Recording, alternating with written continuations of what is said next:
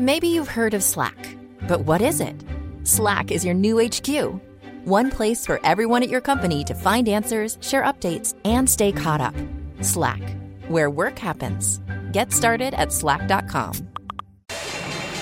My mission is simple to make you money. I'm here to level the playing field for all investors. There's always a bull market somewhere, and I promise to help you find it. Mad Money starts now. I'm Cramer. Welcome to Mad Money. Welcome to Great America. Other people want to make friends, just trying to make some money. My job is not just to entertain, but to educate, teach, context. Call me at 1 800 743 CNBC or tweet me at Jim Cramer. Who's afraid of big, bad China? Yeah, this is one of those days that shows you exactly what could happen if we would make some sort of deal with the Chinese. Even a bad deal. With the Dow gaining 197 points, S&P climbing 0.85%, Nasdaq falling 1.08%. Of course, the deal seems pretty unlikely at this point. Neither side has much reason to compromise, and that is the crux of the problem. Oh, it's gotten a little absurd out there. Today, because the White House gave the outlaw Josie Huawei a temporary reprieve from the most draconian terms of its blacklist, the market was able to rally. As stocks that are caught in the crosshairs of the trade war roared higher. You got a glimpse of what could happen if we just got a trade armistice. So let's treat this, I got an idea. Let's treat it like a courtroom. Today's rally, I'm putting it on trial.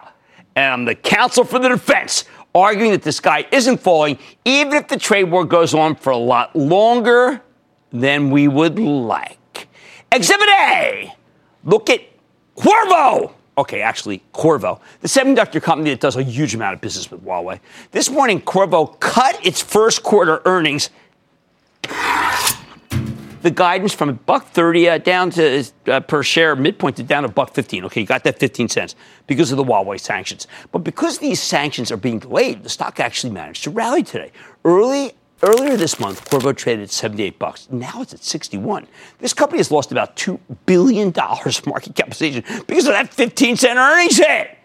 I'm starting to think it's already baked in. More important, if the export ban actually ends up being delayed indefinitely, this stock could roar back. It's a good company. Frankly, I'm a little surprised that it could only rally nearly a half a percent. I could have picked Skyworks a bunch of, but I thought Qorvo was good because it pre-announced today. Exhibit B, Boeing. Now, this stock gave you a glimpse of the kind of action you could get if you made a deal with China. Boeing stock gained nearly $6. I think it could have had an even bigger move, maybe double. But the stock stalled out when a Wall Street Journal article published uh, claiming that Boeing downplayed the doomsday scenario that led to the crash of Ethiopian Airlines Flight 302. Now, this whole chapter of Boeing's existence has become downright surreal to me. Here's a company that's been hit with a brutal one two punch. Gets a quarter of its orders from China, and then there's the endless debacle that is the 737 MAX. Yet the stock's up 11% for the year. Can you imagine what would happen if anything, and I mean anything, were to go right? It could be a $400 stock, blink of an eye. Now, don't get me wrong. Boeing clearly, I think in the press, has dropped the ball on the 737 MAX. And the crashes in Indonesia and Ethiopia were horrific tragedies. I am not minimizing what happened there at all. But the stock simply isn't reacting the way you might expect. I think it's one presidential tweet away from a 40 buck rally. Even if we don't get a trade deal with China anytime soon, Boeing's got a gigantic backlog of orders from all the world, all over the world, because we just don't have enough large passenger aircraft to go around. The cash flow in Boeing, humongous. Exhibit C for the defense, Micron. Up nearly 3% today. I know Micron deserves to be a dog. I mean, it's a commodity chip maker. Prices of main product DRAMs have plummeted. But the darn thing, it sells for five times earnings. Typically, that means there's going to be a total collapse in orders, and the earnings estimates need to be cut, perhaps cut aggressively. However, Micron bottomed not that far from here the last time we heard about a shortfall. And when you consider that Qorvo was able to rally on the same day, pre announced the downside, Remember, same day it pronounced the downside. Uh, admittedly, due to a bizarre uh, coincidence, it's possible this one may not have much more downside either. I got an idea. I wish CEO Sanjay Mehrotra would come back on the show and pre-announce a darn shortfall if he needs to, and get on with it. Same goes for Xilinx, which snap, snapped back today, also because Huawei is a major customer and delaying the blacklist means they don't have, immediately have to lose the business. Remember, they're huge 5G play. Exhibit D, well, you knew I had to get to this one, right? Apple. Apple's up 1.9% today. We keep waiting for the Chinese government to hammer Apple into because of uh, retaliation, right? Retaliation for tar- Trump tariffs. Everyone just assumes that's what's going to happen, which is why the stock plunged 29 points in a straight line at least until today's relief bounce. Uh, this rebound is all about China. With Trump easing up on Huawei, the Chinese have an incentive to hold off on going after Apple. And if they never end up being targeted, well, this stock could roar. Honestly, this whole thing with Apple has become a Wall Street obsession, a virtual parlor game. Colonel Jack Mustard in the library with candlestick, Mr. Apple in China with a lead pipe. All right, Come on, it's a business show. I'm trying my best here. Exhibit E. NVIDIA. Yeah, my dog. The recent history of NVIDIA is a little like the Book of Job. It was hit with a cryptocurrency related shortfall, a gaming shortfall in China, a slowdown in the data center, and yet the stock's still more than 30 points up from its 52 week lows. Now, you got to admit, when the company's firing on zero cylinders and the stock's still 155, NVIDIA, you got to say it's hanging in there. And again, you have to wonder what would happen if we make a deal with China. I'll tell you what happens. It goes up 50. Exhibit F for the defense of the rally Caterpillar. Here's a company that's got a lot less Chinese business than you might think based on the action in its stock. Yet it's regarded as little more than a plaything for hedge funds that want to bet on the outcome of the China talks. Short sellers beware. Cats lever to worldwide sales and more important, earnings. This is not the old Caterpillar, people. It's the Caterpillar that recently boosted its dividend by 20% and regularly buys back huge quantities of stock. Cat rallied today thanks to the de escalation with China, but really it shouldn't be trading in lockstep with China in the first place. And yes, it should be higher. Finally, Exhibit G. I don't know if you're following, like, you go on Memorial Day, you buy some stuff for the house. That's what we like to do. You go to Dollar General. It was up 1.4% today. This is the kind of stock you'd expect to be at its 52 week low because it sources so much merchandise from China. It's now subject maybe to this 25% tariff. Instead, it's just a few bucks away from its 52 week high. Stock's basically screaming that we're blowing things out of proportion. Now, on the other hand, look, the prosecution has a lot of ammo here. China could find some way to retaliate that we haven't thought of. You know, they're going to be clever. They're not going to just sit there and say, well, hey, I, I, read, I heard that on Cramer's show. Um, they could go after some of the companies we just talked about. You know, I worry about ABC. That's uh, not the furniture store. It's Apple, Boeing, and Caterpillar. At the same time, today was an aberrant, aberrant day. But maybe we should spend more time focusing on the shortfalls from Kohl's. Not good. And Home Depot, although I think the sell off in Kohl's is way overdone. And Home Depot actually rallied at first quarter as investors accepted their alibis about the weather. Still, the bears will say that today's action had a dead cat bounce feel, especially after Nordstrom plunges on earnings they may be right. I mean, you don't need putting a cat chow to see what you see. But here's the bottom line. Today's rally was a reminder that if we do get any breakthrough in the trade talks whatsoever, you're going to get an epic rebound, and it's going to be in these. Don't you love the way I put these over here? So it like goes down like this, and then it goes like this. It's called flow. All right, and I think we've seen uh, what we've seen at these levels where stocks get hit uh, so hard that they start to reflect. What are these reflecting at this point? the return of Chairman Mao, the long march, and a banishment of the capitalist roaders who utterly put China on the path to prosperity, putting people uh, food on table for 400 million people.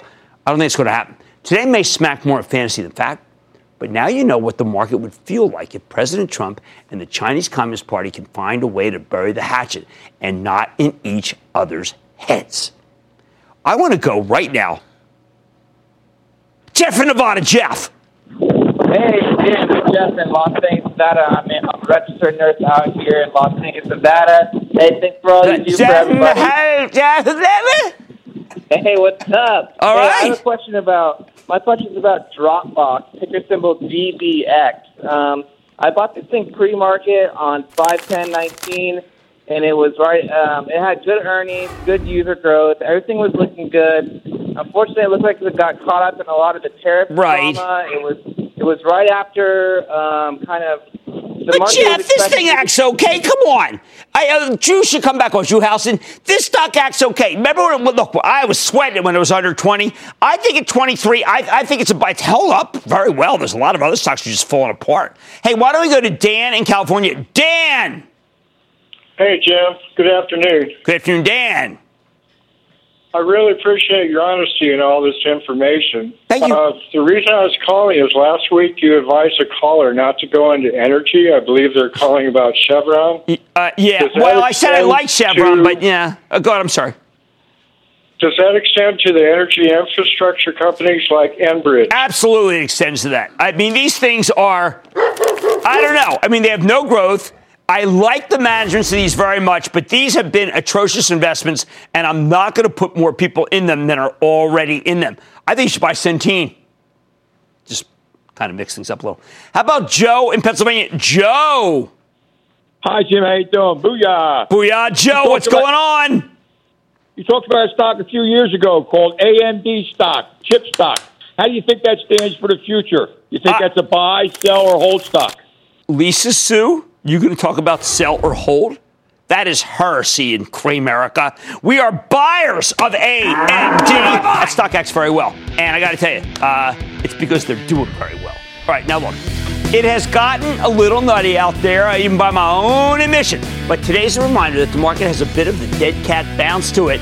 If we make some sort of deal, this is what flies. This is your list. Man, tonight, as Novartis turns to cutting edge areas of medical research, could the company boost life expectancies and also returns?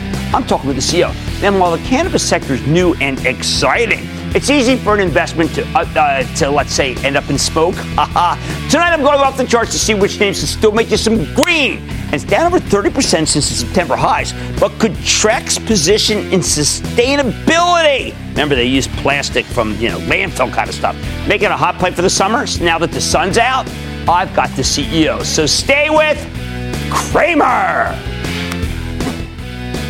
Don't miss a second of Mad Money. Follow at Jim Cramer on Twitter. Have a question? Tweet Cramer. Hashtag mad tweets. Send Jim an email to madmoney at cnbc.com or give us a call at 1 800 743 CNBC. Miss something? Head to madmoney.cnbc.com. Maybe you've heard of Slack, but what is it? Slack is your new HQ. One place for everyone at your company to find answers, share updates, and stay caught up. Slack, where work happens. Get started at slack.com. Powered by data, the digital revolution is changing every industry. But when it comes to your wellness, is technology and innovation the clearest path to healthy returns? As the healthcare debate rings louder, is Novartis the right prescription for investors? We got a real conundrum when it comes to healthcare here. On the one hand, these are exactly the kind of stocks that are insulated from the trade war with China. On the other hand, many of the Democrats running for president, well, they want to implement some sort of single payer system, which could really eat into the profits of the whole industry. That's why I was so thrilled to attend CNBC's Healthy Returns Conference earlier today, where I interviewed Vas Narasimhan. Now, Vas is the CEO of Novartis. That's the gigantic Swiss drug company. He has done a terrific job in his first year as CEO. The guy's 42, by the way. And he was kind enough to sit down with us after that, on, after the on-stage interview. I got to interview him one-on-one, answer a few more questions. Take a look. They call you Vas. I call you Doc. Doc, will you please tell me, with your unique perspective, how we can get our arms around the cost and take the bold step like you did in the op-ed? Because there's a way to have finite costs that might save the system a fortune.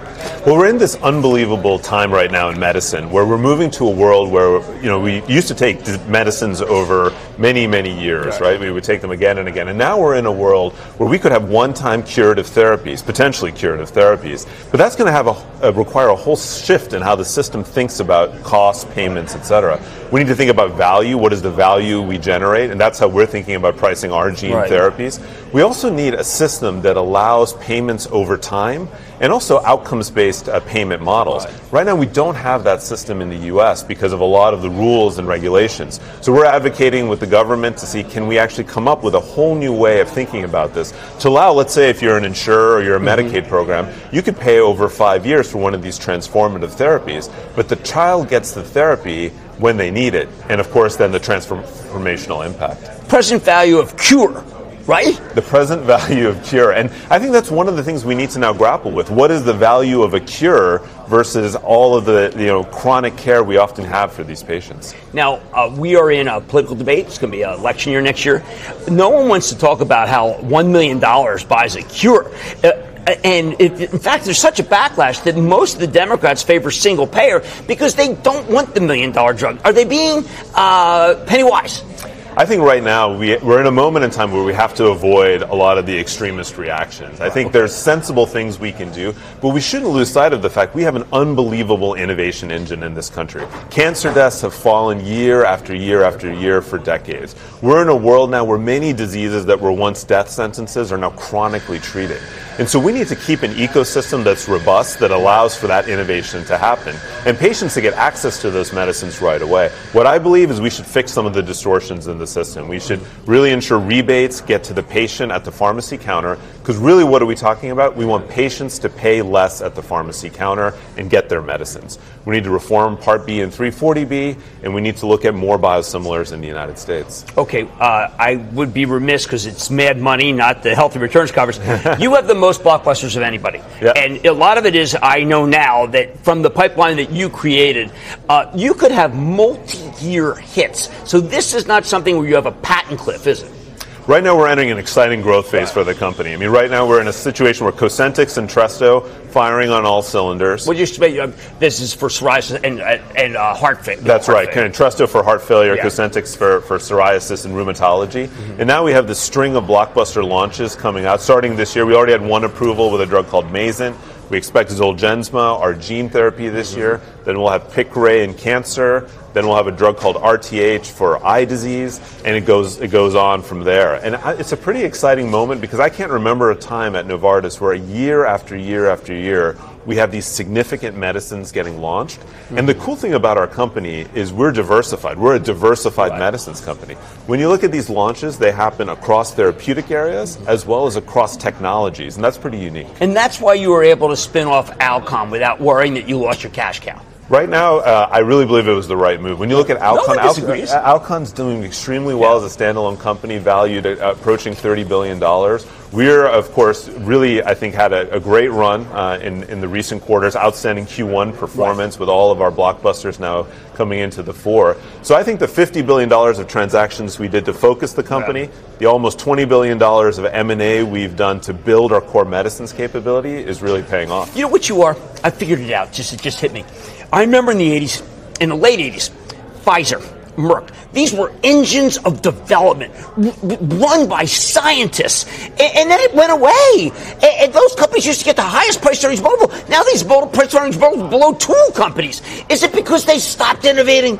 Look, I believe the lifeblood of this industry has to be high end innovation. We have to be about the latest technologies to transform human health. And as long as we we stay on the cutting edge, as long as we can change the standard of care for patients, I believe investors will invest in our, in our company and, and generate great returns. Mm-hmm. I believe society will value the medicines. But when we lose our innovation edge, that's when I think we, we kind of go the wrong direction in this industry. But you were willing to be committed to a dividend, even though you don't. I mean, I would tell you that with the growth you have, you don't need to do it. Look, our, our dividend has been with us for a long time and we're committed to it for the long run, so that's not going to change. But also our commitment to invest in our core R&D stays the same as well. I mean, we've been committed to investing around $9 billion in R&D and around 20% in our innovative medicines, and that's our commitment for the long run. And if you look at our, us historically, we've maintained that investment over time, and I think it's paying off. Now, uh, we earlier got to listen to the outgoing FDA commissioner, and I thought it was very telling at the Healthy Returns Conference that you said maybe the battleground is tobacco because uh, there are forces in the tobacco industry that, even though they say they wanted to keep it to 21, they offer attractive watermelon Juuls. I mean, was that something you would uh, say maybe shouldn't be if you're the head of the FDA? Well, look, I'm a public health physician, and my, my background leads me to say, you know, I, I really think uh, habits like smoking uh, cause huge impact to society that we don't even see. Whether it's cancer, whether it's other heart disease, lung disease, the impact is massive. And I think we, we have to be honest with ourselves. If we want to tackle these diseases, we have to tackle the underlying causes of these diseases, like smoking and like alternatives to smoking. I also think, uh, as someone who is uh, going to be a spokesperson for the American Migraine Foundation, that you are doing a lot for another disease. It's a disease that is not take two aspirin and go, uh, tell, you know, go on your way. You recognize with Aimovig, which I know is an Amgen drug, but that you can blow this thing out because it is a million, million, million sufferer issue. It's, it's a huge issue. And if you look across uh, you know, major markets, we're talking here about seven, eight, nine million patients with severe migraines, and they need better therapies. The first thing they need, though, is to be recognized as having a disease. And what we know is that in many places around the world, migraine is not acknowledged as a disease. And I think if we can treat this disease, get people to awareness for the diagnosis, get uh, hopefully uh, Aimovig in people's and patients' hands, we can really make a huge dent in what is, I would say, a hidden problem in our society. One last question. What's the most exciting thing about your job?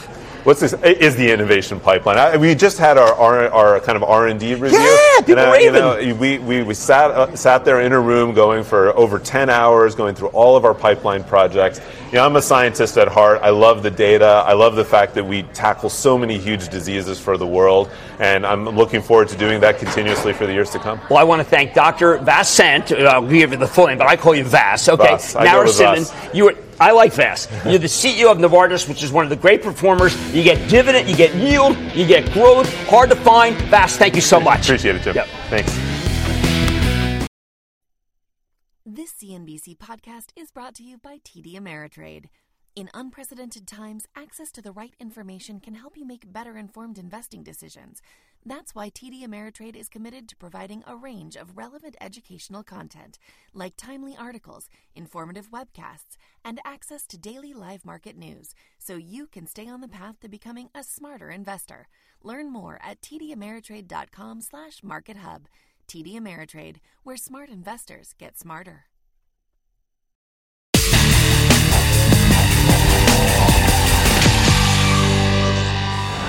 Funny thing's been happening in the cannabis space. Well, these pot stocks are incredibly volatile. They're the opposite of chill on a day to day basis.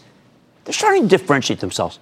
Before the marijuana cohort kind of traded as a group like a big ETF. Now that correlation has started to fray. Uh, the wheat is separating itself from the chaff.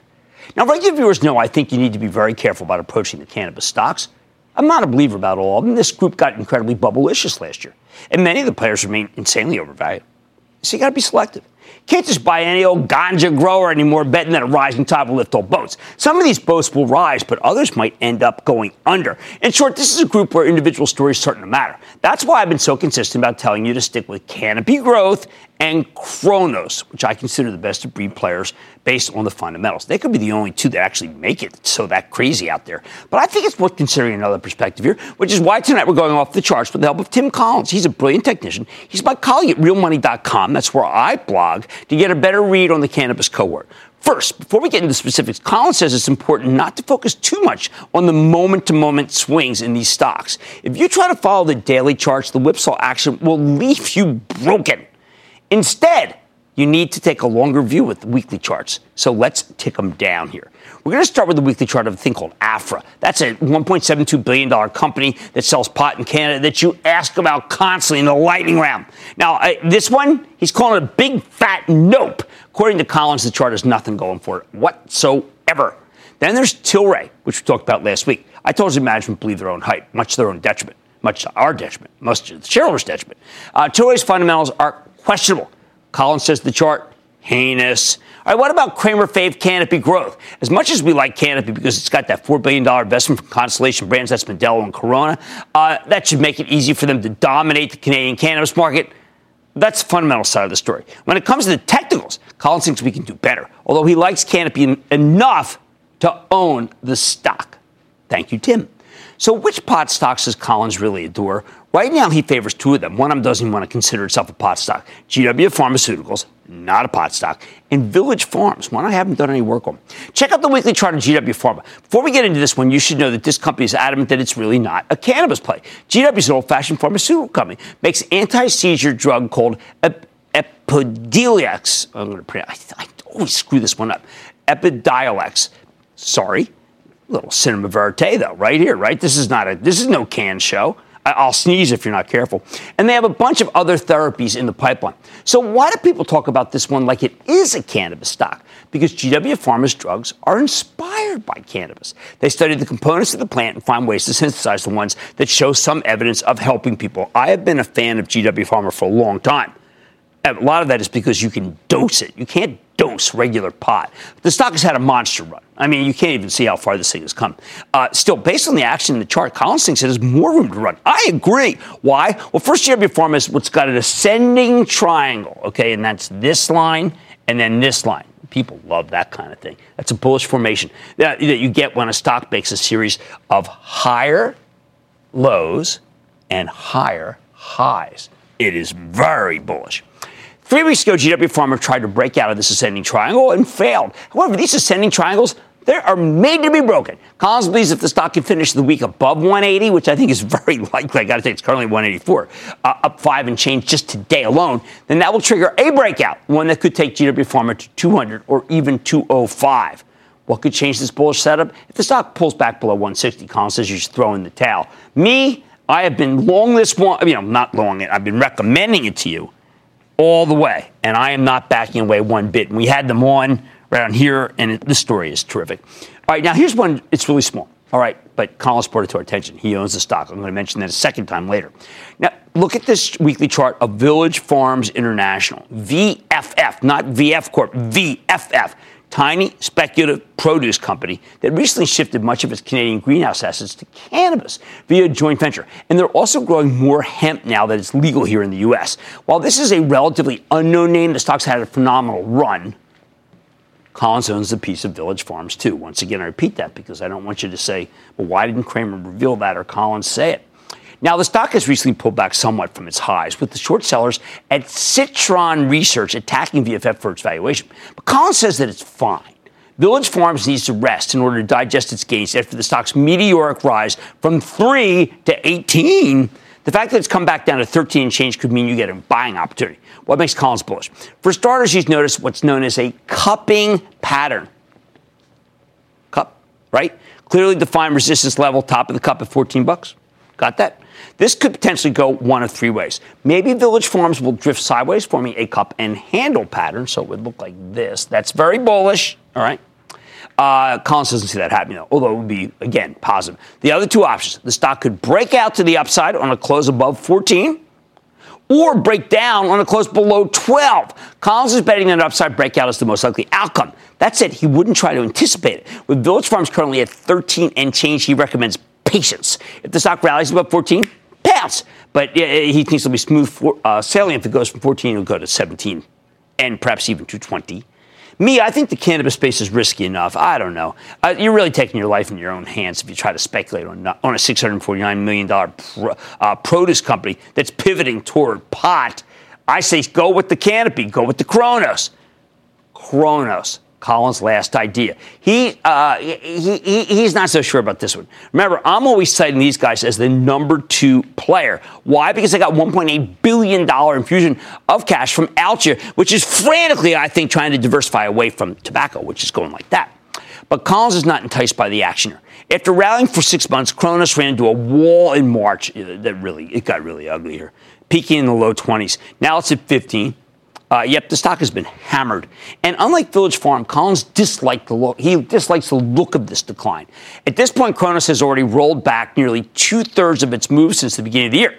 Even worse, the stock's making a descending triangle. Ooh, just as bad as an ascending tri- triangle is good. That's uh, lower highs and lower lows. A very bearish mirror image of the bullish ascending triangle that we saw in GW Pharma. The good news for Cronos, when you look at the full stochastic oscillator, well, you got to like what you see. It tells you when a stock has gotten overbought or oversold. You can see this thing is in extreme oversold territory, meaning it's come down too far too fast. Still, that doesn't mean it's ready to rebound. Normally, Collins would like to see the crossover occur. Okay, uh, black line going over the red one it hasn't happened yet doesn't like to anticipate that. He thinks it could potentially get back in its groove uh, if the stock can finish above 15. Right now it's at 1560. However, if the stock pulls back below 14, Collins says the game is over because he thinks it will then head to the 11 to 13 range, where, by the way, I would urge you to buy it given that Altria money. The bottom line, we're finally seeing some meaningful differentiation in the cannabis stocks and the charts, as interpreted by Tim Collins. Just the GW Pharma, which you know I like, and Village Farms are buys here. And Cronos could work its way higher. I like Cronos, although that one's more risky. You know my view. I think you should stick with Canopy Growth, but Collins believes that GW Pharma is the best bet, and I like that one too. Although remember, it's not really cannabis. Let's take some calls. Let's go to Andrew in Florida. Andrew! How are you, Jim? Hello from sunny Florida. There you go. It's a beautiful day here, too. I got the edge on you. What's going on?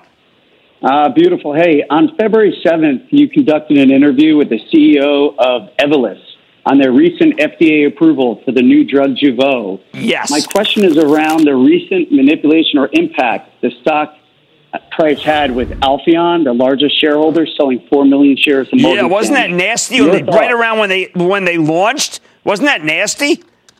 It was. Yeah, I was not happy with that. Um, you know, I got to tell you, Andrew, you're right to point it out. I should have pointed it out. I was uh, kind of bummed, and I, I, you know, maybe the company can come on and try to explain what happened there. Uh, I know that it's. Uh, it was a blow to a lot of people who thought that was the right time to own the stock. Thank you for bringing it to our attention. Can I go to Ron in the Illini? Ron, Hey, Jim, thank you for taking my call. you bet. I'm a retired senior, fixed income. I live on dividends. I added AbbVie to my portfolio, ABBV. I'm wondering if I should invest more. No, I don't want you to invest more. We got to find out what the biosimilar is going to do to their main drug. Uh, stocks don't yield five uh, for no reason. This does have a bit of a challenge business. I think they can uh, rectify the challenge, but I am not going to double down right here. I think it'd be a mistake. I'd rather see in, in Verizon or even AT&T. All right, cannabis stocks are starting to differentiate themselves. I think you should stick with Canopy Growth. But the chart suggests that GW Farm is best. Much more Mad Money in, including my exclusive with an under-the-radar housing play I like very much that could be worth eyeing. Don't miss my all, my sit down with Trex, T-R-E-X, not the bike. Then I'm rating the forbidden city of stock sectors and telling you which could be worth considering. And all your calls are rapid fire in tonight's edition of the Lightning Round. So stick with Cramer.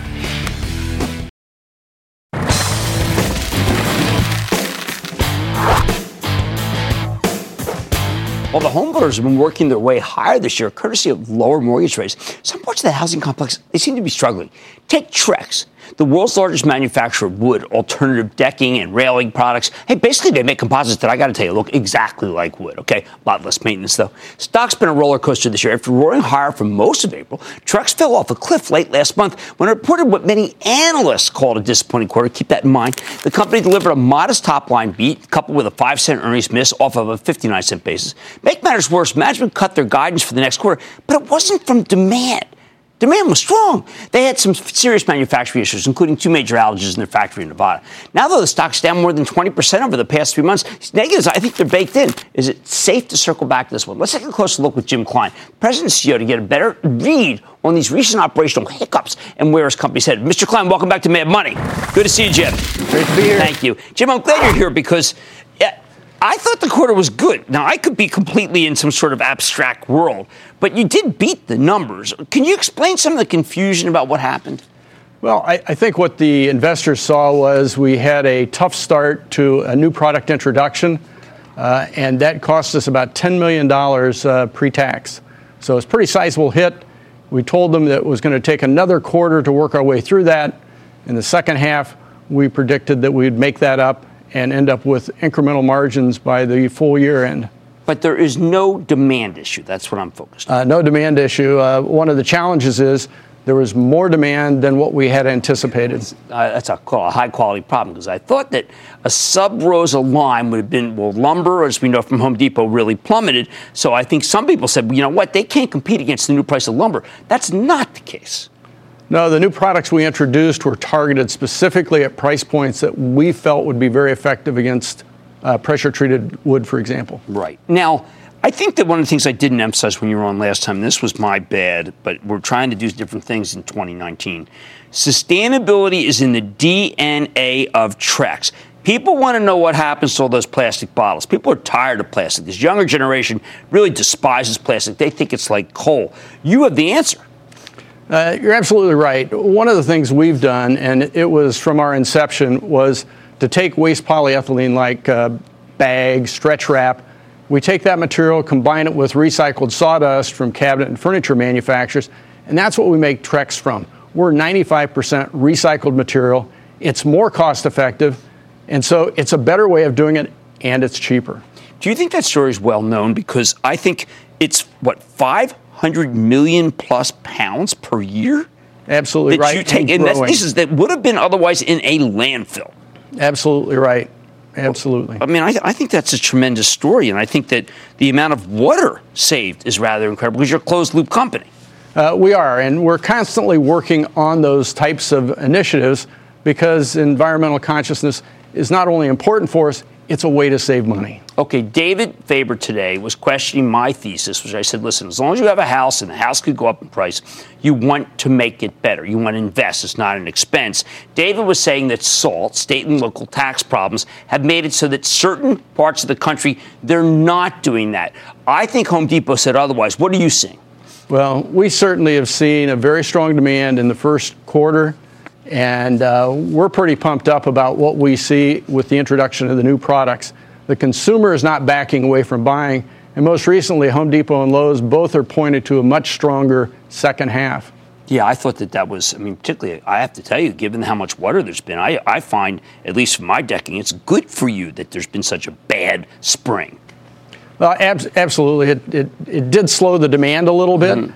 But uh, even with that, uh, the demand was very robust. Okay, now you've got a great stadium business. We were out at, uh, went to the Warriors game last week. Some of us from our team, we were out in San Francisco. New stadiums being built. Um, you get a, a, lot of railing business, right?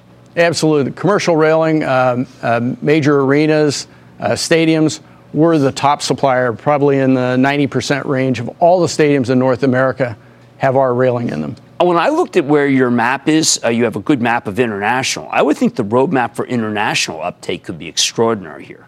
Yeah, we're just getting started in that. Uh, we basically changed our business model to a model more similar to what we do in the United States, having good success with it in Europe, uh, pushing that out to uh, to uh, Australia, where we think that'll be another mm-hmm. another winner for us also. Well, I mean, these are countries that tend to be a little more environmentally conscious. I mean, I, I know in, I was in Berlin; it's an obsession.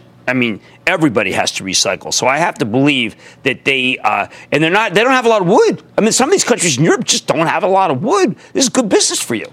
Uh, that's true. And the wood they used to bring in from the Amazon rainforest is not viewed very positively by most of the population. Now, the last thing is, I, I need people to know that every time somebody shifts a little bit from wood to Trex, the leverage is huge. Yeah, it's, it's a phenomenal opportunity for us. Uh, 83% of all of the lineal feet sold is wood. For every one point we can move from wood to composites is $50 million at the factory door. Well, that's extraordinary. And I think that when people when younger people get enough I mean, we now know that younger people are starting to buy homes okay we started to hear that i know household formation's down but you give them those facts about landfill I, I, they, they'll think that wood is anti-environmental well i think you're absolutely right and we're counting on it uh, it's going to be the largest population base uh, uh, the boomers were number one Boomers are now number two. The millennials are going to take that over. And you're a great story for them. That's Jim Klein, President CEO of Trex. You heard about that it was the kind of shortfall that you dream of. Too much demand. Mad Money's back after the break.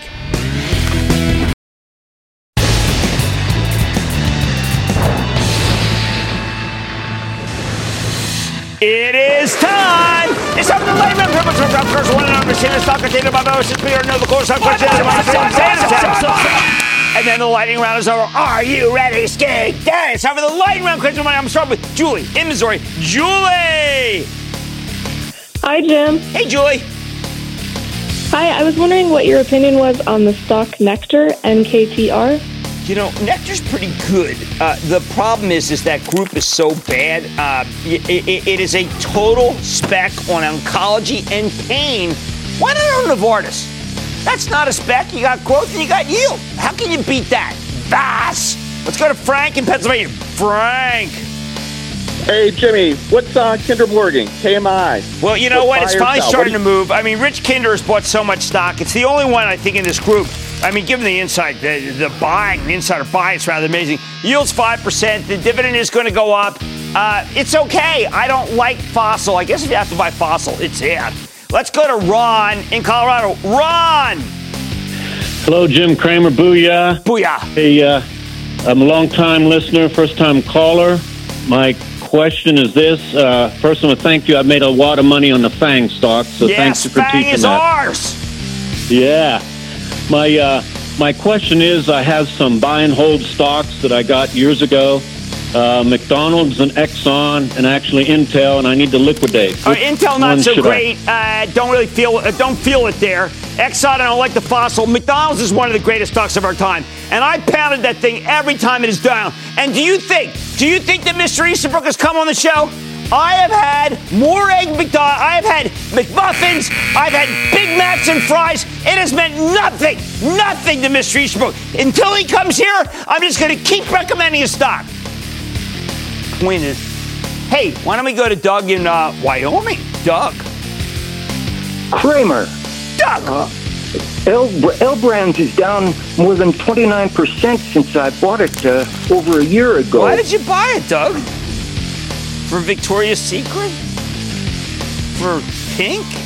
I'm just saying brands here, Regina. Hey, I've been 14 years with you. I can say a few brands. Let's go. Go to John in, in California, John.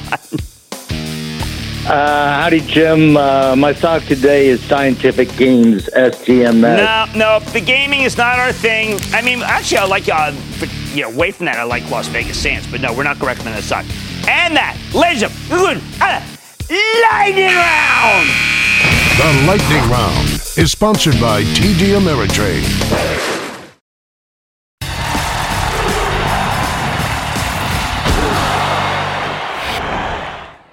Think today's a good day to take stock.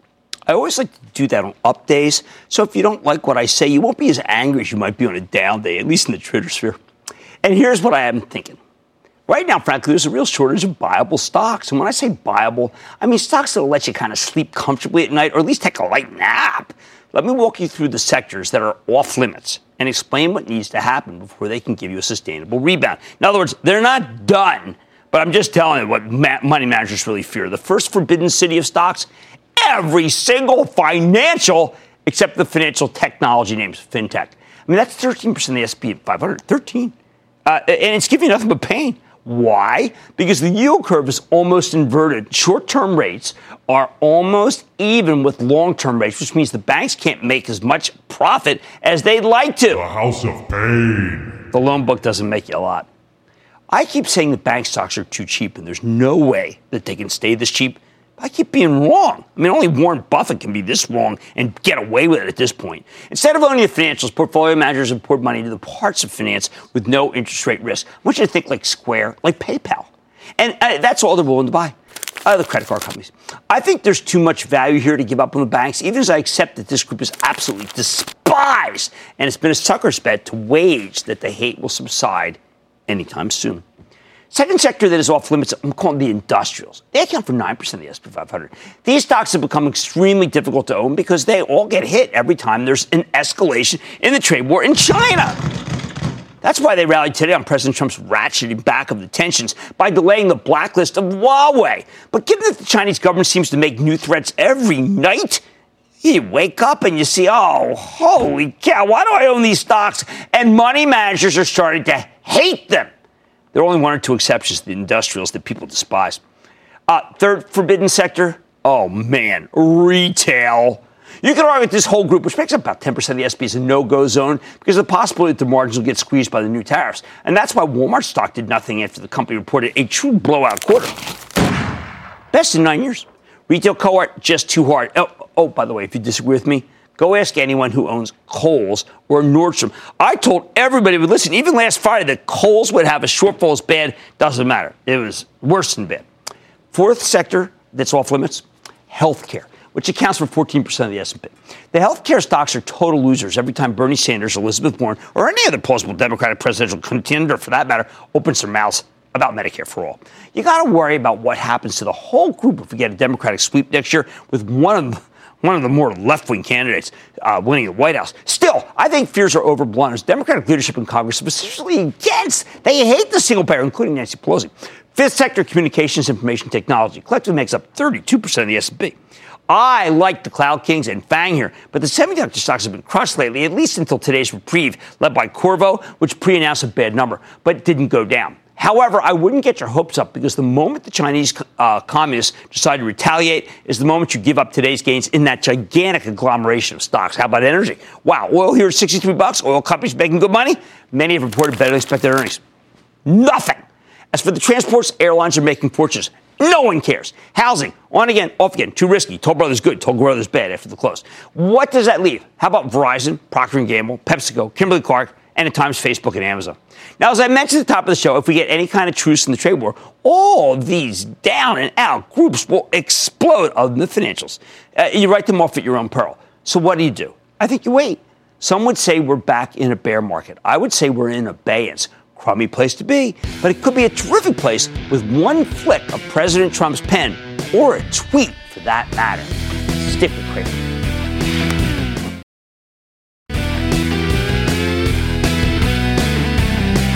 Right, not that long ago, we interviewed Michelle Gass from Kohl's, and I liked the story very much. It was tough today. Uh, I still believe, I think the yield is good, the balance sheet is good, but uh, bought it for the Charitable Trust, and I'm really smarting but I'm going to stick with it. Like I say, there's always a bull market somewhere. I promise I'll find it just for you, right here on Mad Money. I'm Jim Cramer, and I will see you tomorrow.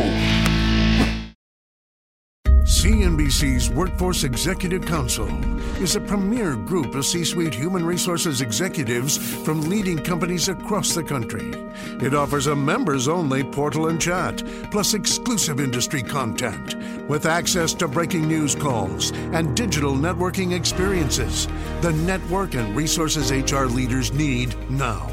Apply to the Workforce Executive Council at cnbccouncils.com slash WEC.